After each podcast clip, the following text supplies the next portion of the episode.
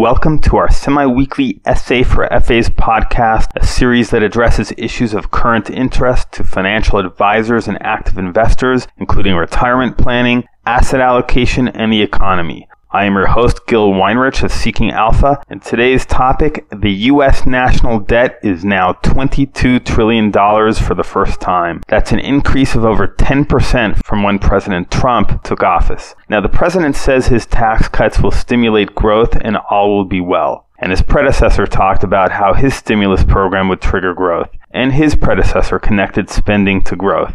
And yet, the average rate of growth during these presidencies has been a tepid 2%, a full third less than the 3% average post war growth rate. And if you subtract the last 18 years, the average rate of growth was closer to 3.5%. Now, it so happens that the US grew at about 3.5% in the third quarter of last year, so maybe all of our problems are now solved but I suspect they are not. And I wanted to relay my suspicion that the reason for the slow growth relates to the increasing toll of high debt. Now, that is not any kind of new insight for me. The idea that high debt curbs growth potential has been a hotly debated issue in academia for a long time. The famous team of economists, Carmen Reinhart and Kenneth Rogoff, came to this very conclusion that high debt equals low growth in a famous study in 2010. But three years later, other researchers found that a simple Excel spreadsheet error undermined the integrity of the data. The critics piled on, alleging selective exclusion of unfavorable data and unconventional use of statistics. Some went further, accusing the research duo of manipulating data and even causing unemployment through more conservative austerity type measures presumably adopted as a result of their earlier findings. Reinhart and Rogoff in turn defended their research, saying they investigated the issue through several different methodologies in order to obtain more robust findings so that the error in their mean results did not invalidate their median findings, for example, and the debate continues to this day.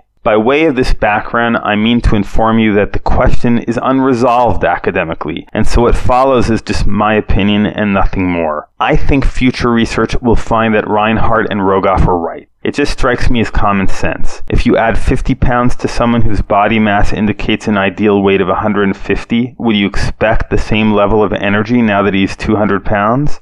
A little extra energy boost can be put to good use by an active individual or enterprising nation, but when it becomes a habit and persists over a very long time, then suddenly you cannot even function without that little extra stimulus, as politicians like to refer to it. Remove the stimulus and the body, physical or economic, doesn't work well anymore. But besides debt being bad from a health point of view, I think it may be even more dangerous for the psyche, as the live for today mentality it fosters numbs normal human concerns for the future. A quick illustration. As is well known, not just the federal government, but many U.S. states and municipalities are in bad financial shape. What comes to your mind as the wealthiest U.S. city? Looking at a map of US cities on statedatalab.org, I was immediately struck to see San Francisco in last place in terms of its municipal finance. But isn't San Francisco an extremely wealthy city?